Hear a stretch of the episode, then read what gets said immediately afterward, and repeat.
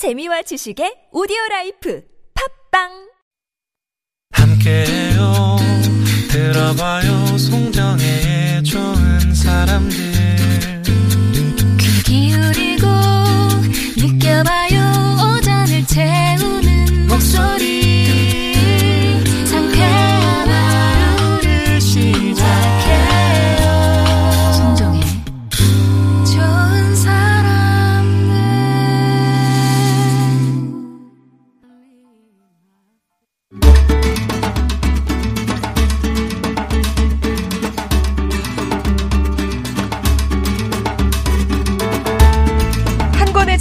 나를 돌아보고 세상을 만나는 시간이죠. 한창원의 책가방. 세종대학교 만화애니메이션학과 한창원 교수님 오셨습니다. 안녕하세요. 안녕하세요. 청취자 물고기 마음님이 문자를 주셨는데 전에 추천해 주셨던 마음의 온도는 몇 도일까요? 아 그 천재소년 천재 정현- 네. 시인 소년이죠. 예, 정여민 군의 서- 책 그리고 인문학 라이프스타일을 제안하다를 읽고 계시대요.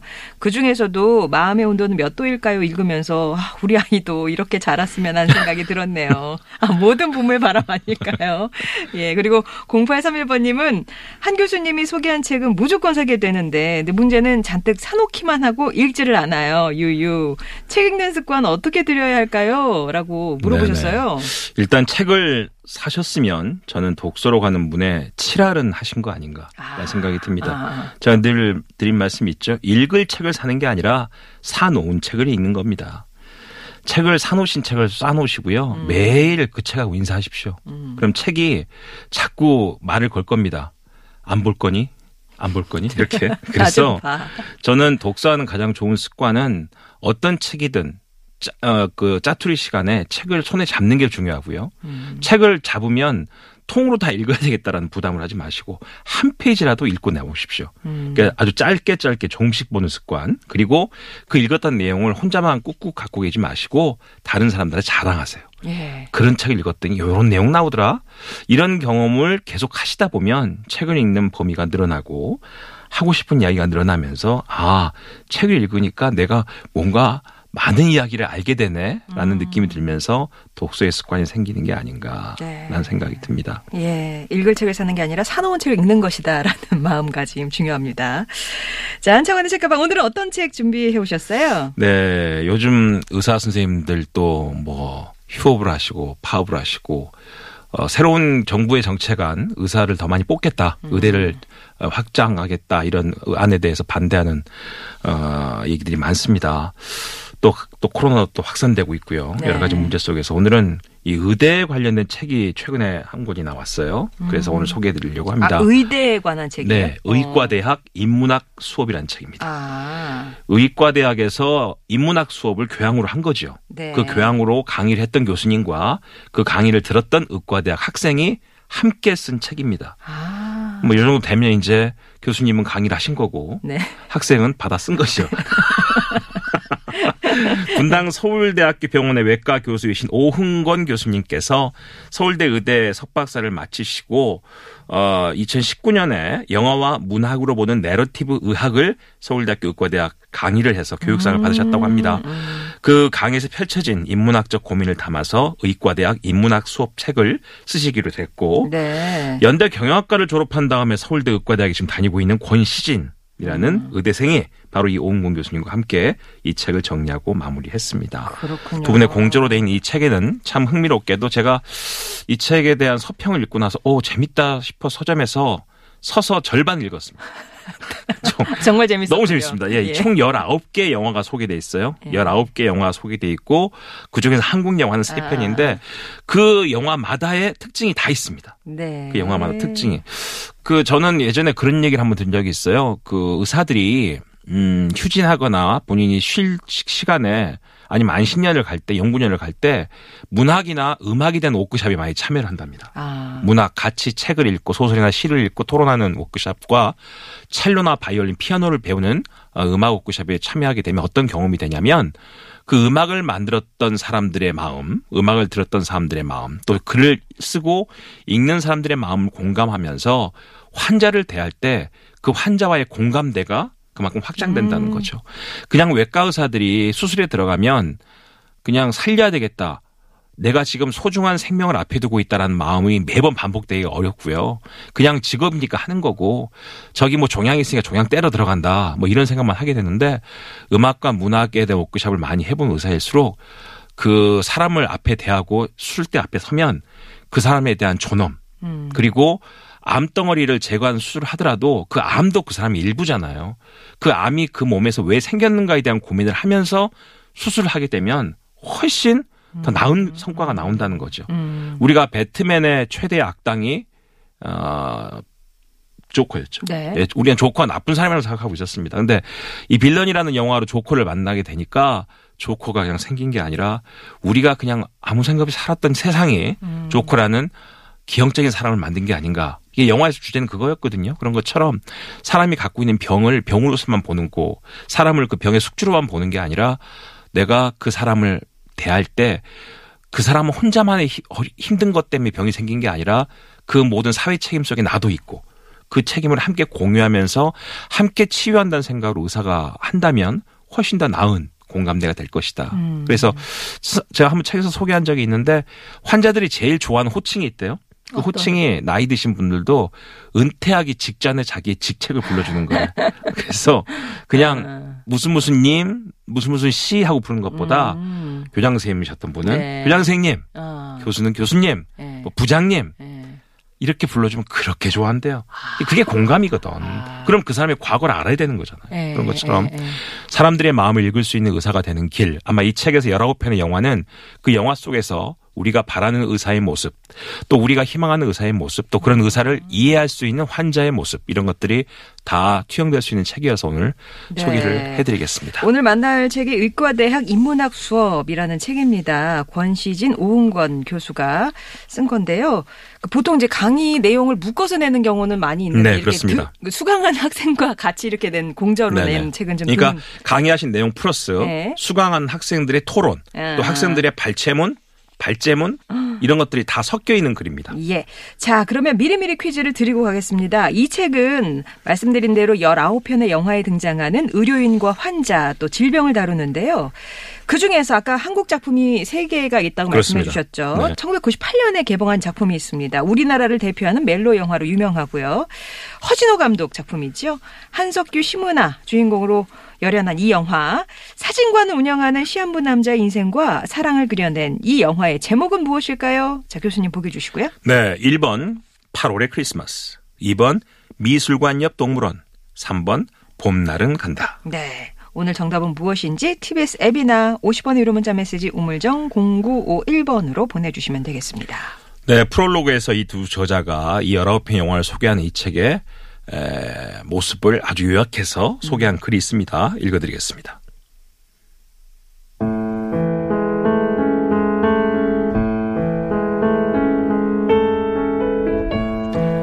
내러티브 의학이란 인간관계로 엮인 이야기를 임상 현장, 의학, 연구와 교육에서 활용하는 의학적 접근법을 말합니다.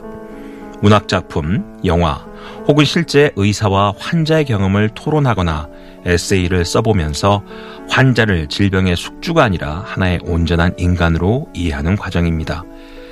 강좌에 선정한 영화는 의료인이나 환자가 주요 등장인물로 나오는 작품이었습니다. 이 책은 그렇게 선정한 영화를 보고 학생들이 나눴던 이야기를 글로 정리한 결과물입니다. 우리는 그런 영화들을 통해 19세기로 거슬러 올라가 희소병을 가진 환자를 만나기도 했고 현대 의료 제도의 모순을 목격하기도 했으며 장기 이식을 위한 인공장기가 개발된 미래의 세상까지 가보았습니다. 남미 대륙을 즐겁게 모험하는 의대생도 있었고 벨기에에서 환자를 잃은 자책감에 괴로워하는 젊은 의사도 있었으며 탁월한 수술 실력으로 성공한 미국의 흑인 의사 이야기도 있었습니다. 그런가 하면 알츠하이머병에 걸려 지적 능력을 잃어가는 대학 교수, 말기암으로 생애 마감을 준비하는 젊은 사진사, 감염병에 용감히 맞서 싸운 의사들도 만나볼 수 있었습니다. 작품 속 주인공 모두 우리가 다들 그렇듯이 각자의 위치에서 분투하고 있었습니다. 결국 사람은 이름을 남기고 이야기로 기억되는 것이 아닐까 하는 생각입니다.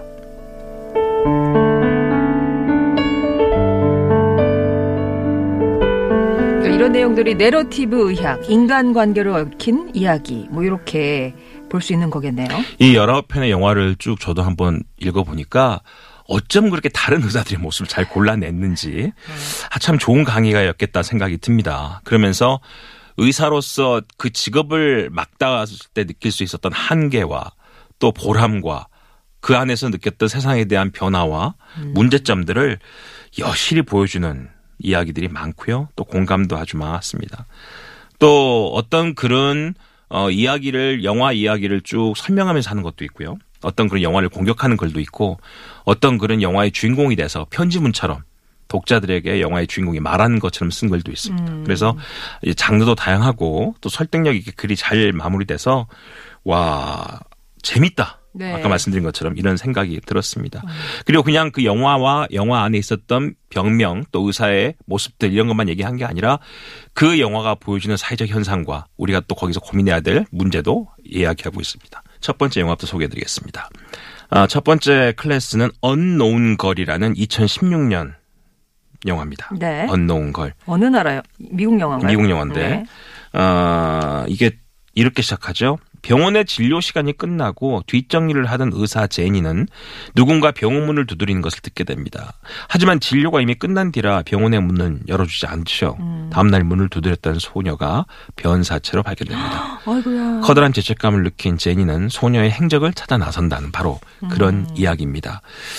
영화 이 언노운 걸의 다르덴이라는 감독은 영화 속 주인공 제니 다뱅을 희생적인 영웅이나 사회 경제적 성공을 거머쥔 부르주아의 모습 대신에 동네 병원에서 일하는 평범한 의사로 설정하고 있습니다. 아 이게 벨기에 영화네. 영화. 영화의 주인공 제니는 벨기에 리에주의 동네 의원에서 일하는 젊은 의사입니다.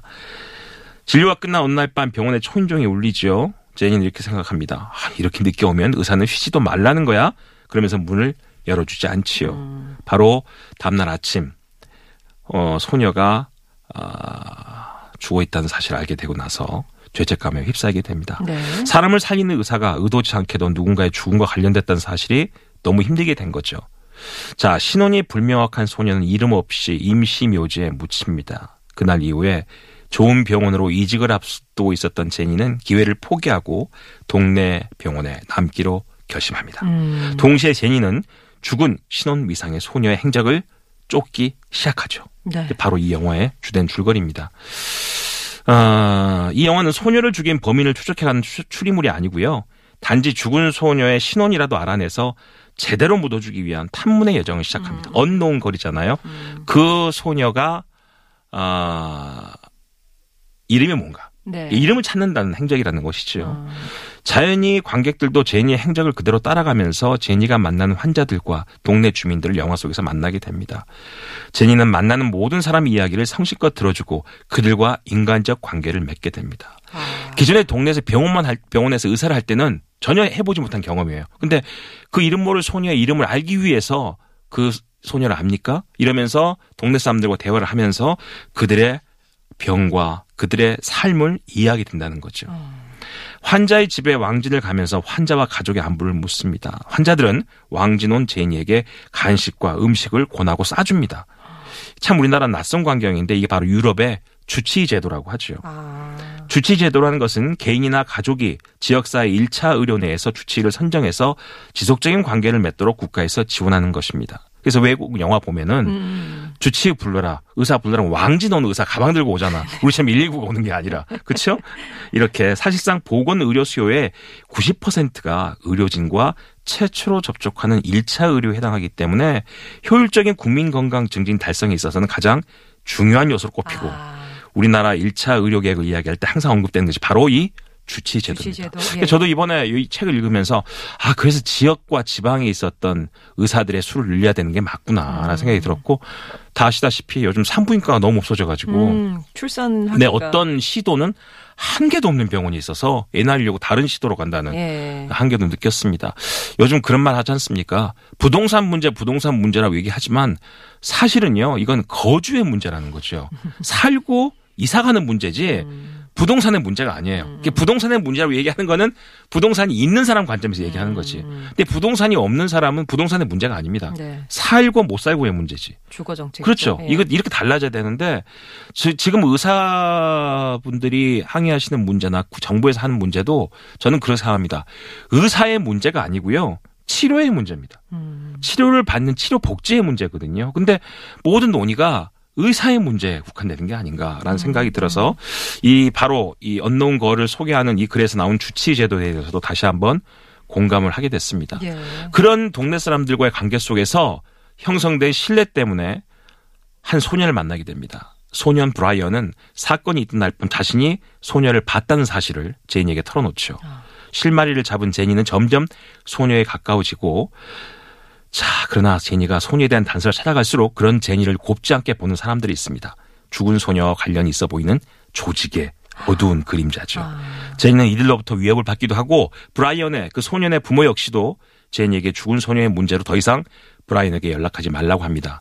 결국 제니는 소녀의 이름을 알아냅니다. 결국엔. 그렇습니다.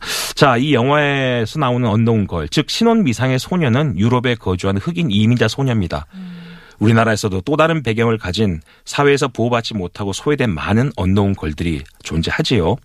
한 사회의 수준은 그 사회가 가장 궁핍하고 소외된 계층을 어떻게 대하는지 보면 알 수 있다고 합니다. 또한 한 개인의 도덕적 가치는 그가 얼마나 많은 고난을 가진 자리에 있느냐가 아니라 얼마나 소외된 자를 위한 삶을 살고 있는지로 평가할 수 있다는 것이지요. 이번에 그 카몰라 해리라는 카몰라 해리스라는 상원 의원. 조 바이든 대통령 대통령, 후보가 예. 부통령 후보로 지명한 흑인 여성 상원 의원입니다. 그 사람 그 사람을 보고 오바마 대통령의 모습과 비슷하다 뭐 이런 말을 하는데 저도 이 부분을 읽으면서 오바마 대통령이 2004년 보스턴 전당대회 때 처음 이제 영웅이 됐던 존 케리 당시 민주당 대선 후보의 지지 연설 부분이 있습니다. 그때 이런 부분이 있어요. 저 정확히 기억은 안 나지만 제가 사는 그 도시의 뒷골목에 한 노인이 한밤중에 길을 헤매고 있다면 그거는 그 할머니 혼자의 문제가 아닙니다.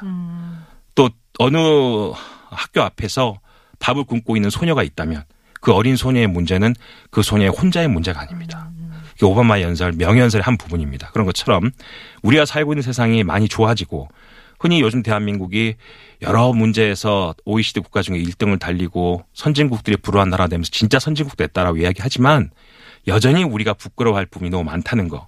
그거를 의사나 환자 입장에서 다시 한번 돌아볼 수 있는 기회가 될 수 있으면 좋겠다. 저도 바로 이 부분에서 공감을 했습니다. 네. 자, 오늘 만나고 있는 책은 어, 의과대학 인문학 수업이라는 책입니다. 이 책에는 어, 1998년에 개봉한 영화가 하나 우리나라 영화가 등장하는데요. 한석규 시문화 주연의 영화고요. 지금도 우리나라 최고의 멜로 영화로 손꼽힙니다. 사진관을 운영하는 시한부 남자의 인생과 사랑을 그려낸 이 영화의 제목 맞춰 주시면 됩니다. 1번 8월의 크리스마스, 2번 미술관 옆 동물원, 3번 봄날은 간다. 정답 아시는 분들은 TBS 앱이나 50원의 유료 문자 메시지 우물정 0951번으로 보내주시면 되겠습니다. 노래 한 곡 듣고요. 4부로 돌아올게요. 오늘 의대 얘기가 나와서요. 슬기로운 의사생활 드라마 생각이 났습니다. OST 가운데에서 미도와 파라솔의 너에게 난 나에게 난 들을게요.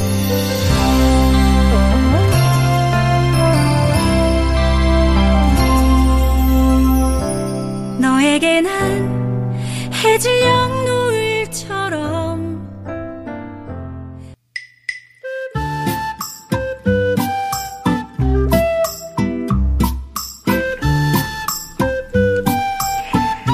만나는 좋은 사람들 한창원의 책가방 오늘은요 영화와 문학으로 배우는 의학 이야기 어, 의대생인 권시진 씨와 오흥권 교수가 함께 쓴 의과대학 인문학 수업 듣고 계십니다.